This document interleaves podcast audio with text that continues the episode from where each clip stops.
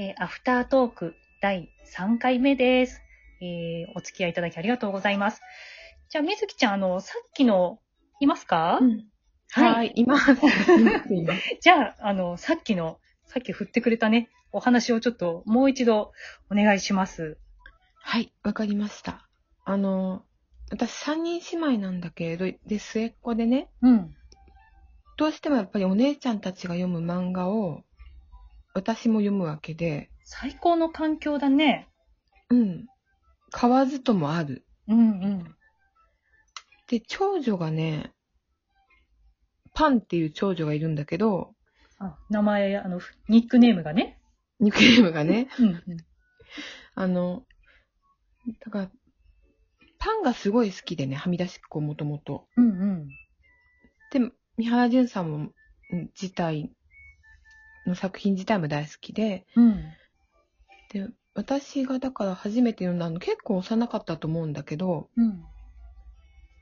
もう、その頃は、アンジーかっこいい、アンジー大好きだったの。うんうんうんうん。ファン的な気持ちでね。そうそう。なんかクールでいいじゃない。うん。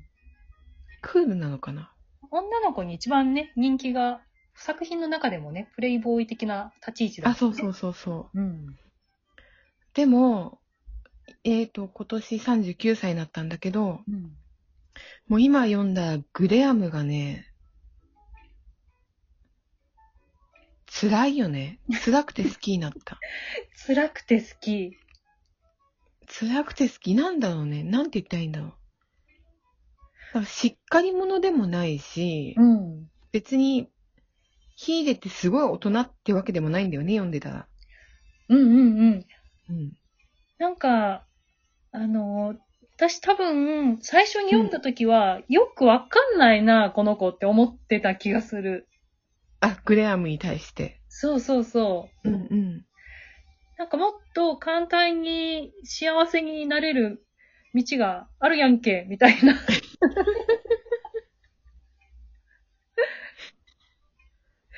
そう。なんかそんなに、あの、行動原理がわからないってことは他の3人はないじゃない？うんうん。やっぱグレアムは難しくって、その時の私には。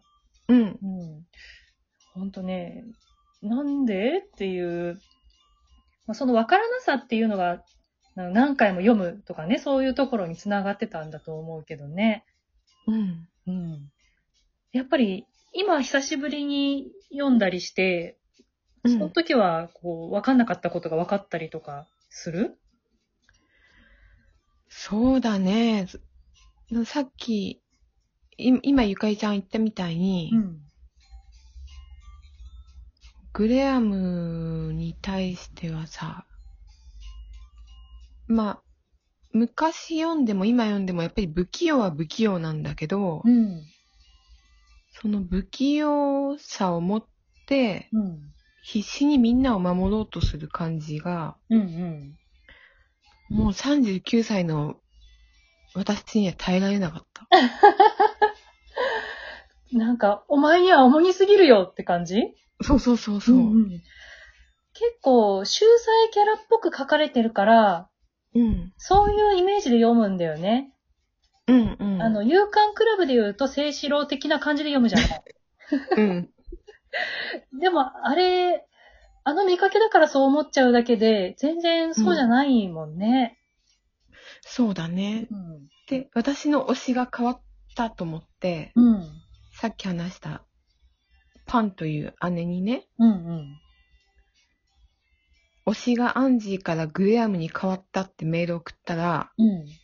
いいえ、今も昔もサーニンですって帰ってきた。おー。私、あの、パンちゃんと同じかもしれない。一緒うん。あの、結構昔から3人派で、うん。なんだろう。もうなんか、あのー元気がすごく有り余っているけどひねくれてるみたいなところにすごい親近感を持っていたのかなうんう。うんん。でもね、やっぱ今、しばらく、あのー最初から最後まで読み返すってことをしてないんだけど、うん。今それやったらやっぱり推し変わるかな？変わるかもしれない。でももう、その親目線っていうのを私は獲得してしまったので、うん。うん、多分箱推しになると思うんだよね。ん？うんとね、アイドルとかの業界で、あ、ごめんね、ちょっと。鳩時計がね、なったね。そうアイドルとかの、あの、応援する人たちの間では、うん。グループ全員を応援する立場の人を箱推しっていうのね。箱。あ箱推しね。そう。今、箱推しだと思っうんて。箱は押さない。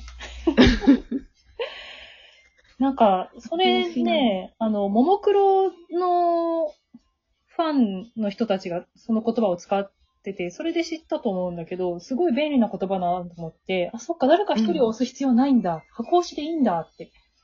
うんうん。だから、あの、箱押しになっちゃうかもしれない。うん。な、それで言えばさ、うん。まあ、登場人物たくさん出てきて、うん。しんどい人もいるわけじゃない。うんうん。それが今み、今読んだら、うん。もう各々に物語があって、抱えてるものがあって、憎めないよね。うんうんうん。あの、一見悪役のように描かれている人とかも、うん。今読んだらもう憎めないなと思って。そう、あの、雪山でうん遭難して、あの、売れない歌手の人で、うんうん。みんなの、みんなの前で、こう、私の歌を聴いて、元気づけてあげるよみたいな感じで歌ったけど、みんなめっちゃ辛くなるっていうシーンが、うんうん あのシーンは、こう、子供の時に読んでも辛かったけど、今すごい辛さが倍増して、うん。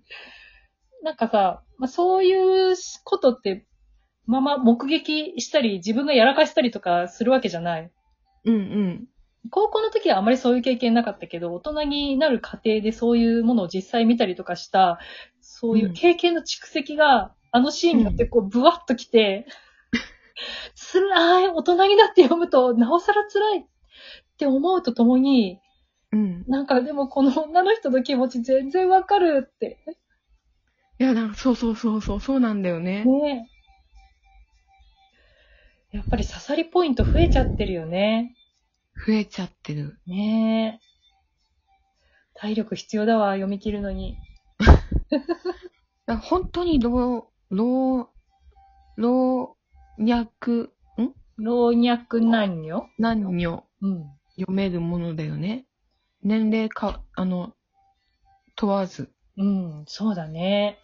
あの小さい字が読める時までね。そうだね。字は、字は多いね。やっぱり、あの本当、電話帳ぐらいのサイズのやつそろそろ出してほしいな。あ、もう文庫とかじゃないんだ。大きくなるんだ。あの、原稿そのままサイズくらいのやつをね。うんう。うんん。だってこれから先、辛くなっていく一方じゃない？そうだね。あれ、そうも出うん。版されて今年で、え、70年代でしょ？うん。と、今2020年？2020年。40何年とか経ってるんだよね。発射倍が77年。77年。うん。発射倍が、えっと、じゃあ、私計算が30、えっと、33年前？合ってる？え？あれ？待って待って待って。な、77年だから私のね、4歳年上？あ、そっか、そういうことね。うん。43年前？43年前。あ、そっか、ここにある本自分より年上なんだ。そういうことだね。ねじゃあさ、うんブレアンジーも、マックスもサンニーも生きてたら、もうおじさんだね。そうだね。でも絶対、かっこいいおじさんだよね。そうだね。う。うんん。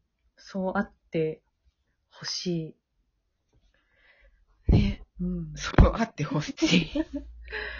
うん なんか、うん。登場人物は少年なのにさ、うん。こっちはどんどん年取っていくのにさ、うん。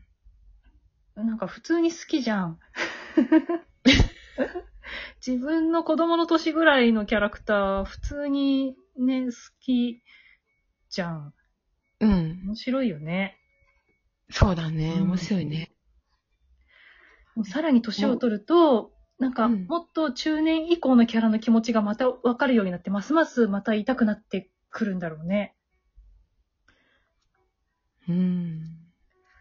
あの、七面鳥持ってさ、うん。クリスマスの日に子供を待ってたおばあさんの気持ちとか分かるようになっちゃうんでしょ？あやばい、辛いよ。あ、あれ、あれ、今でも結構刺さるのに、それが、すごい共感を持って刺さるようになるんだよ。もう、倒れるかもね、読んだなっちら。ゃうね。ね。うん。楽しめるってことだよね、でも。それが。そうだね。うん。気づいたら11分いってた。そうだね。すごく残り少ないね。じゃあ、うん。3回分聞いていただいて、ね。皆さん、ありがとうございましたあ。りがとうございました企。画は、あの、延期になったんですけれども、あの、実現、また再開してね、いろいろ再開して実現したら、トークイベント来ていただけたらと思います。ありがとうございました。ありがとうございました。